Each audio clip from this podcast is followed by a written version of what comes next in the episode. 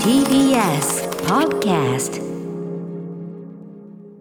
時刻は6時30分になりました9月15日水曜日 TBS そラジオ私がね金あの星所にお送りしていますそうでした、そうです。アフターシックスジャンクションアフターシックスジャンクションパーソナリティのアフターシックスジャンクション歌う歌うちょっとね、あの、原稿捨てがち問題でございますややいね。つもこうリモートのところは、ええこれはあの大体このパートナーが頭をね言うんですよね。そうですねここそう、そういう問題もありますね。そうそうそうまあまあ、どっちが言ったっていいんですよ。今日は第い六スタジオからおは伝えい、しておおります。伝えしております。私、パーソナリティライムスター歌丸、そして、はい、水曜パートナー TBS アナウンサーの日々真央子です。さあ、ここからはカルチャー界の気になる人、物、動きを紹介します。カルチャートークのコーナー。今夜は月一特別企画、ベンジャミン・ムーアプレゼンツ、ペインティングカルチャートークです。はい、案内してくださるのは、塗料ブランド、ベンジャミン・ムーアの長張俊明さんです。長張さん、師匠師匠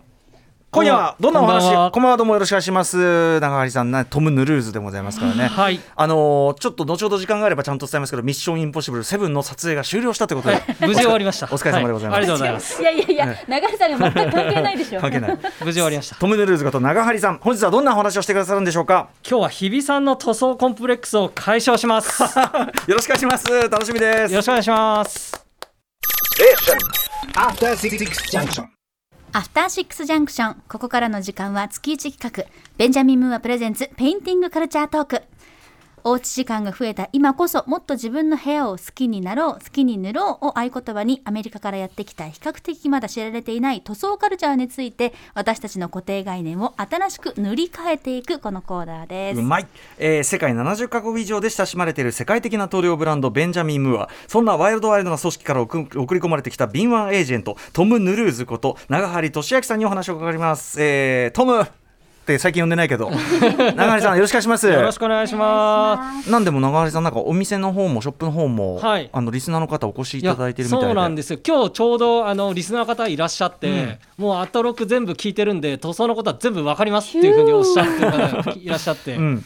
あの皆さんで塗料買われていきましたねねえ嬉しいありがとうや本当に嬉しいですうね、んはい皆さん本当にありがとうございますありがとうございますさあということで前回のご出演からおよそ1か月新たなミッションねえまああのー古川光さんのねお家を塗るというのもありました、塗る川講義するというのもありましたけども見事はい新たなミッション、はいえー一体どんなミッションなのかってことですそうね。ですね。えー、実はですねミッションで世界中を飛び回ってる時に実は極秘裏にですねとある音声を入手してきたので、まずそちらをお聞きくださいさあ、古川さんやってて楽しそうだったやつ。もうここからはもう好きに塗ってくださいよろしいですか、このセンターバチコンと行こうと思います、一投目いきますいけドンイエーイ気持ちいい今私のテーブルに白い滑走路がはい2本目ドーンわあ気持ちいいこれあこれはこれやばいです私今ノンアルコールですよもちろんひゅー気持ちいいこれうわー匂いなすごい無臭ですマスキングテープ剥がしますいきますよあこれはこれはやばいちょっと待ってさああと5センチいきますえいえー、やったー綺麗ちょっと売り物みたいできるもんですね人ってなんですかこのハイテンション なチャラーンってすごいですよはいこれ日比さんですねつまりねすいませんお耳をおめっ騒ちがゃでせもいたしますしたごい楽しそうですよマジであの自分が思ってたよりも、うん声がノリに乗ってていやーねえもう本当に楽しそうでしたね日比さんが生き生きとしてましたねねえ、あのーね、白筆ってね、 アナザー、アナザーラウンドじゃないんですよね、これはナザー ね。うラん、ウンでもドじゃやなっいぱで、塗すねるのが楽しくてハイテンションになってきちゃったってこともうね。なんかあのまあもう声が全てを物語ってるとは思うんですけれども、うん、あのす古川さんがすごいなんか「わあ気持ちいい」とか言ってうんうんうん塗ってらっしゃったのを聞いてて、はいうんうんでも本当心の底から羨ましいなっていうのも、うんうんまあちょっと以前にも話した通りに、はいそのまあ私が呼びます塗装コンプレックスはいあの、演劇部時代にですね、うん大道具を塗った時に、うんペンキを塗るってなんでこんなにつまんないんだろうと思ったんです、ねえ匂いもあるし上手に塗れないし、難しいし、何度塗っても色が出てこない、あげくそこだけディスられるしそうでそこでそう先生方に怒られるこの壁が不自然だと、もうだからね塗装ということに対してのコンプレックスがひどかったというところで、うん私がですね長年愛用していたちゃぶ台、うんまあ、殺風景なちゃぶ台ですけれども、いやいやねうんこれはですね日比さんがあの持ち込まれた時に、うんこうこれはちょっと若干汚れを一生懸命落とした跡がですね、こうはい見えて、はいもう日比さんが一生懸命落としてるそのけなげさがこう逆に伝わってきて、うんうんいやこれは塗った方がいいんじゃないかと正直すごく思ったので、うんうんありがとうございます今回こういうふうに使っていただね、いてすご10年い良かった間はい愛用してきたわけですもんそうなんね、ですそれをね、あの先前回の教え教え通りに、その表面のあれはいをはい、こうまず下地をこうちゃんと整えて、ヤやスすリりをかかけけましてた、、はいですからね、うんもう10年以上の思い出たちにヤスリをかけて整えて、はい、整えて、はいいろいあろなの傷をちょっとフラットにしてして、いいですね、あのよかったです、あれがあのセンター一投目 とか、あの白い滑走路とか、いろんなワードがさすがやっぱ日比さん、ポンポン出てくる から、あと、匂いなっていう、匂いがね、そのそうそうそう全然そういう塗料の匂いがしないのが特徴ですからね、そうベンジャミンムーやっアぱ。そこをお伝えしてしないとなかなか気づかないですけど、うんゆりさんに言った時言った時に「はみたいな感じでこうう、んハッと我に返って「ないね」って匂いないはいうんマスクをつけてるから感じないうんとかうんうんそういう問題じゃないです、マスクはをいちょっとこう浮かせてみても本当に匂いがなくて、はい、気持ちよかったですねそれはテンションも上がりますわっていうところでさあということでですね、まあスタジオには実はねすでにねあのまだ布がかかってて私見てないですしこれ日比さんも見てない見んてないでですすね完全なこう乾いた状態完成状態を見てないんだそうなんですあの流れさんから教えてもらったんですけどその塗ってる時とまた乾いた後の感じっていうか、うんうんうんうん仕上がりそうっでてすまたちょっと違いますね色がだんだん変わってくるんであーそっか乾くとそっかそっかはいいやすごくはいはい今日楽しみに、光沢感とかもね、はい当然ちょっとどういう色を選んでどういう光沢感のやつを選んでるかも私知らないんでね、はい非常に楽しみにしております、はいさあじゃあどうしますかもういいいんでですすかかこれは見ていいですか除幕式では除幕はこれ歌丸どど誰が誰がやるのこさんいやれいや歌丸さんが俺です か除幕ってください除幕って除幕るはいそれではスタジオにこのね第6スタジオに置かれている、えー、日比さんの10年間使ったこのテーブルはい我が子です開けますせーのドーンドーンあえやばいちいょっとか待がってですくださいかいかがですかーちょっとあのヘッドホン取れちゃっひびさんめちゃ身を乗り出してちょっとスタジオ内をめちゃめちゃスキップしてますけどあたはいはいこはいれはいいいいねいやえ日っと比さこんれナイ色ス色のまずこれはまあそのちょっと見た 目で見た目で表現しますけ日比さんど落ち着いてください日 比さんちょっとちょ紫のそう明るめっていうかそのちょっと赤っぽいよりの紫みたいなことなんですかねこれはねそうですねおっしゃるまずまず単純にこの色がすっごくいいいやーあいやのー色として心地いい上に今そのあの第6スタジオのそのテーブルって木目じゃないですか、はい木のこの茶色とかとも合う意外といこやそうのなんですあ足を出すとね、うん足を出すとすごいそれがあ入るんです足はあれな足は塗のってないんですよそうな今の回あーなるほどこれはいずれ日比さんがうんうんまたちょっと手を加える、よそう余白をある意味残すというところも含めて、そうはいはい今回塗ってないんですよただこ思いれ出が大きいのでやっぱうんうりんうん全部を塗り替えすぎてしまうのうんうもんちょっと名残惜しくてはいはでい流さんがでもまたいつかまた塗り直すこともできるかうらんうんうん今回は塗らなくてもいいんじゃない要っすてるアにドバイスをしてく板ださっのて盤の部分だけをこう紫にやったと、でもこの木目とめちゃめちゃ合ってますし、すごく素晴らしいと思いますこれ、えっと、ちなみに色の名前がね非常に特徴的あの古川光さんなんかも色の名前からねそうですねあのヒップホップのね、はい名曲にちなんで選んだりしてましたけど、はい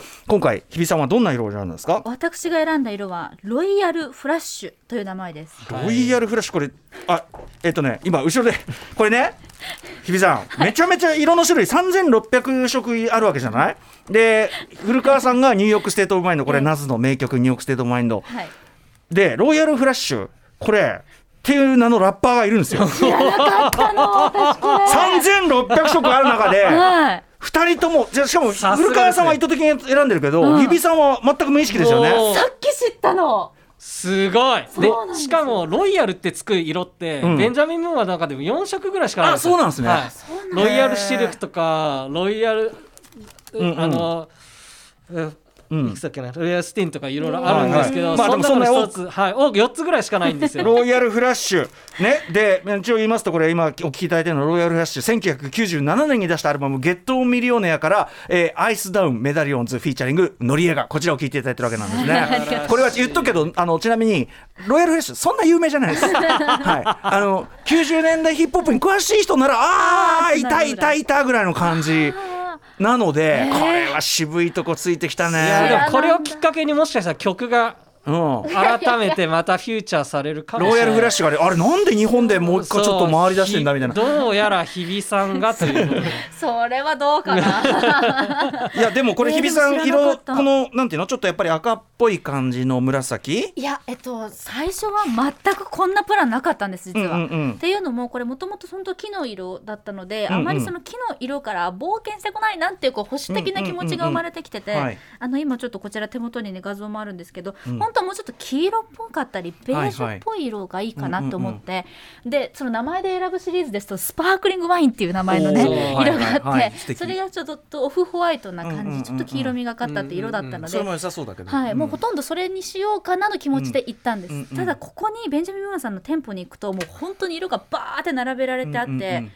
それでいいのか日比真央子っていう問いが私の中こでん生まだれけてあるのにそう、うん そんななんかそのまあその色も素敵だけど暴言っていう手もあるんじゃないかっていうところで、ピンときたのが実はこの緑とか、はい紫とか黄色、うんうん真っ白とかも全部出してもらって、うんうん小さな紙にその色が書いてあるうのんで、色見本いろいろこう机に当ててみたりしたんですけど、うんうんピキーンときたのがこれだったんですよね。これチョイスあのトム・ヌルーズこはとい長張さんから見はていこのチョイスいかがですいかやすごいあのいや何よりも日比さんがすごくそれにビビッときてうん好きだっていうよううんうんな印象がすごく高まっていたので、はいすごくあの今回のチョイス良かったかなと思いますね、うんうん特に最初選んでた白系のクリーム色、うんうん若干日比さん、えーなんか遠慮しがちにこれとしよう,、しようと思うんですって感じだったんで、うんうんうんうんなんとなくそれを私はこう感じるに、うんうんうん日比さん本当でそれでそれでいいんですいいですかっていう感じカウンセで、リングそうだねなんです、ん本当に。まあ、可能性をいろいろ私の方で提示させていただいたといううんうんうんか、うんまあ、他の可能性も、うんまあ、中にはあのシャンパーニュってちょっとシルバーっぽいそうそうあのシルバーってメタリックっぽいような色とかいろいろうんうんうんあとは食べ物の色とか、うんうんまあ、いろんな流れの中で色を見ていく、まあ、それも楽しみのうちの一つだった、うんうんだと思いますんで。ねえしかもこのだから紫の中でも温かみを感じさせる紫だから多そうな分ん例でえすよばね食べ物とかもすごそくう普通に入るだろうし、うんねフィットが実はいいですよね。うん自分のそうです部ね屋のトーンとも結構しっくりきていて、うんはい、でいろんなその食べ物もいいかなってうんうんいうんううんそこは大事にし日なが比ら。さんもう今日今日からこれとあのある部屋なわけですよこそうのです色が。今机がない生活を1週間ぐらい続けいたので、 やある意味すごい楽しみ。この流れって日比さんがご自身の中でやっぱりこれがある生活を自分の中でこうイメージしながらどんな色が好きなんだろうって自分と向き合う時間を作ったっていううん実は選ぶ色を選ぶってそういうことかなと思うのでもうだから本当にあの CM でもあったように好きな色に囲まれて過ごすって、うんこんなにワクワクすることなんだっていうのを改めて実感しました。はいねえこれツヤえっとツヤがねいろいろ何種類かあるっていうのもね伺いましたがこれはエッグシェルですねエッグシェルというはい二酸物屋ですね渋いな、はやっぱな、うんこれちなみに、はい色選ぶっていうのは、はいお店は3600色以上ってね、はい3600色常にストックしてるわけじゃないですよねそうですねあのベンジャミン・ムーアの塗料っていうのはあごはあのご注文いただいてからうん1色ずつお作りしますので、今回も日比さんにうん作ってるところをご覧いただいて。作るんです目ね、の前で。この調合っていうかそうですねで機械で作りますでそれぞれ3600色手では作れないので、うんうんうんどの色の組み合わせにすることによっうんうてんできるかっていうのは全部データ管理され正てます確なパーセンテージ、ジであるわけですよね、当然。はいははいあでもその作る過程をそう見るのもまた楽そうそうしでいす。それを見ていただくっていうのそうもなんまた面白日い比さんがそれご覧になっていかがでしたかいやすごくなんかこうあの最新のテクノロジーなので、うんうんこう色が調合されていくシーンそして、うん最新のテクノロジーなんだけど一方でその缶をこう振る、うん振る機械攪があ拌っ機て、ですね、うんうん混ぜる機械、はい、混ぜる機械それがすごいなんか動きがアナログで上そう下にこうグーグーグーグーって動くんですけうんどうんうんうんなんかそのあたりのそのペンキができていく過程、うんうん色自分だけの色が目の前でこう作っているっていう過程を見るだけでもう色への愛が高まりまくまってて、さに、うんうんもうすごいずっとふーって感じでした。 あーねえそれでハイテンションでず実際その塗る工程、まあ、気持ちいいってこうおっしゃってましたけど、はいどうでしたか工程は、まずはやっぱり白いペンキを下地として塗るんですけど、うんうんそこはやっぱすごく不安があったんですね、うんうん上手に塗れるかなとか、うんうん色が合うかなとか、うんやっぱりこれ一点ものなので はい自分にしかないものなので、うんうん上手に塗られ塗れるかなと思ったんですけどやっぱりこのローラーがとっても簡単で、うんうんで本当に1回でしっかり色がついてくれるので、はいまあ気持ちがいい、うんうんうんなんかどんどんどんどん塗れば塗るほど自信がついてくって感じでした。うんうんゆきさんが今塗ってるところの塗装中の写真も拝見しておりますが、はいね楽しそうなんかそう楽しかったもう本当うん放課後の部活みたいな感じでしそたうもでんすね。ね、うんもう部活って感じでしたね本当に本当にとなると日比さん的には、ええその塗装コンプレックスのあるこの感覚いかがですかこれは完全に私塗装好きになりました。ありがとうございまあすりがとうございます。ありがとうございよます。かったで嬉すしいねですこれはいや本当にねあの壁もちょっと一部塗らせていただいてちょっと体験ということでそうですね、まあ、今回、まあ、私が塗る予定だったところをですうんうんうね、日比さんと、あと長谷川さんにで、はデいィレクターディレのクターうん長谷川さんにですね、ちょっとお仕事手伝ってもらうというちょっ形とで、な奪るほど奪ってしまいました、はい、塗る塗エリアを塗っていただきまして、なるほどなるほど、はい、そこでちょっとこう、うんトライをしてもらったわけなんですけどね。その壁も今ベンジャミン・ムーアの店舗のあ一部そうだ今に残なってますおりね。はいはい、塗ってきたというはいお手伝い、今もそのまま残ってます。うんうんはい。あの流さんから見て、はい日比さんのこう塗装テクと言いましょうか、は手つきはいかがでしたかいやあの日比さんがねあの塗装コンプレックスがあるっておっしゃってたんで、うんどうなんだろうなかと思ってたんですけど、うんうんやっぱりですねハケをこう置いた時に、うんハケがどうやって動くかのがよく分かってらっしゃるんですよね、うんやっぱり。塗ったもうんん高校生の時いやいや本当にそうだなと思います、うんうんで躊躇ない感じ、はいはいはいあの古川さんの時は古川さんこうちょっとおっかなびっくりブルブルブルブルブルブルだったんですけどうんうん日比さんはここ塗ればいいんですはね、いささーーっっててね一気に塗ってたので、うんうんや第っ一ぱり、党うんあの非常に実は塗り慣れてるっていうのがよくわかりました。なるほどねだから高校の時の、そのね塗装コンプレックスの元となったその時も無駄ではなかっいたやってことなんです本よ。当に全てがつながってくるものですね、うんありがとうございますすごく楽しんでらっしゃいま世した。界に一個だけのしかはもいその素敵な色のいやーテーブルができたわけですよ仕上げの自分の最後のこの色うんをうん塗るときはもう本当にその静かに塗ってましたよね、うん、そうそうですね。もう息を止めて、みんな息を止めて。なんですよ長井さんがもう一つ一つここで、はい、早く塗ってとか、うんうんここをちょっとスピード緩めてとか、うんうんもうマジで映画セッションさながら のもうそう師です匠が隣についてもらっなてるほこうもう無言で息を止めながらこう、うっん、うんうんてこう思いを込めて塗って、はい塗れば塗るほど本当にこう、愛が重なっていきまし たね。しかしでも本当にめっちゃ綺麗ですよ、うん全然なんかまあ村はもちろんのことを本当にいやーこういう商品かなって思います、うんこの縁もね、このやっぱマスキングテープっていうのがとっても大事でこのはい裏のうんところは塗ってないんですね、あえて、はいはい、この質感も大事にしたかったので、もうこのマスキングもねもうお聞きいただいたように気持ちよキャかッったプ投手からレディーってやるのがねあそうなんですねはいうん、その瞬間が一番楽しいという方もね、いらっしゃるぐらいですからね。はいさあということでねあのそうなんですーありがとうございますこのねもうミ本ミッショ当ンにがありがとうございました、うんおかげさまでコンプレックスもね塗り替えていただいたわけですけれ素晴らしいども、まさ今回はそのまあ家具を塗り替えるということで、その壁用のサイズのペンキではなくてですね家具などちょっとしたものを塗るときに使える少量サイズの缶を使っていただきました、これトムがねこれ工面してくださっ要たはんですもんあねのあの確かにそのねあの壁を全面塗らなくてもちょっとしたこういうの塗りたいって需要あるんじゃないですかね、はいつったら、そうですねアメリカでしかもともとはこの少量感っていうのはなかったんですね、はいそうですでまあこの前ちょっとお話ししたように今回、えーまあ、日比さんが塗るということとリスナーの皆さんが少しでもですねペインティングカルチャーに親しんでいただけるように、アメリカとの交渉を行いまして今回おう日本に持ってくることに成功いたしましたおーすごあいりがとうございます、まあ、今回家具を塗る他にもですね、まあ、サン色のサンプルとしととしてもお使いいただけますので、うんうんだいたい2.5平米塗れます、うんうん一般のご家庭だと幅1メーターぐらいの壁を塗れるものですね、うん、で、えー、と今回4 0.47リットル入りの缶になりまして税込みで4 2640円ですね、で明日から店頭で発売いたしますおーはいで今回これ情報アトロック初出し情報今でござ初いますめて言ってるわけですね、ありがとうございますは今初めて言ってます、うんうんですありがとうございのまですぜひオンラインショップでは今もう見れるようになってますので、はいいち早く、あーいやだからこれが一つあるだけでなまたその違う色にチャレンジしてみたいってそ幅うでもす広がりますし、はい確かに確かにすごくこうハードルがまた一つうこんう楽になったので、で、ね、もう日比さんとののアイディアの中ではまたそれをちょっと手を加えるってアイディアもこの前お話があったと思うんで、うんうんうん少しずつこう手を加えながら楽しんでいただければとそうなんです、うんちょっと縁の色を変えてみようかとか、はいはいあちょっと確かこにうお花柄のあそうのか柄を入れてみようかとかそれこそ滑走路ってさっき言いましたけど、一本ここにライン入れてもいいよねとか、はいはいまあ膨らんで膨らんでうんうんうん放課後活動が終わらなかったですよね、うんほとそんうどですうんね。うんうんはいねいやだからあの皆さんもぜひねあのうん身の回りのあれで、そそうのやっぱ好きな色に変える、これはちょっと古くてちょっとみすぼらになってきたなみたいなものも、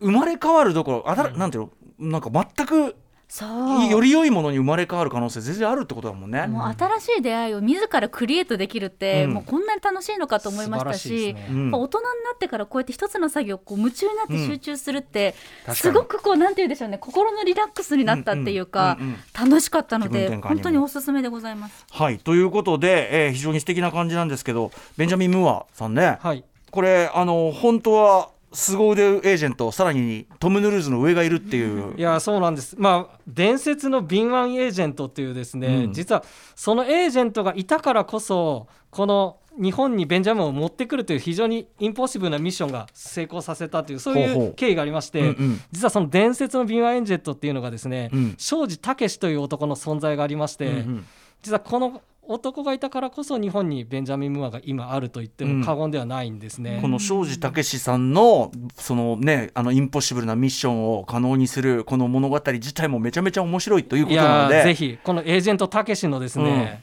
エピソードに関してはまたベンジャミン・ムーア・ビギンズという形でですおねーどっかで話をお話エしでピきソードゼロね。そうですねはいということで、まあ、これはまたじちょっとね機会を改めてお送りしたいと思ってるわはいけなんですが、そうえーなんとトム・ヌルーズさんこれまあね我々だけに関わずり合ってるわけにいかないわけですよ日本国内さまざまなミッションがあるわけですからとりあえずこの番組でのミッションは一旦そコうンなプんリーでトすということで。はい、ミッションコンプリートということで、うん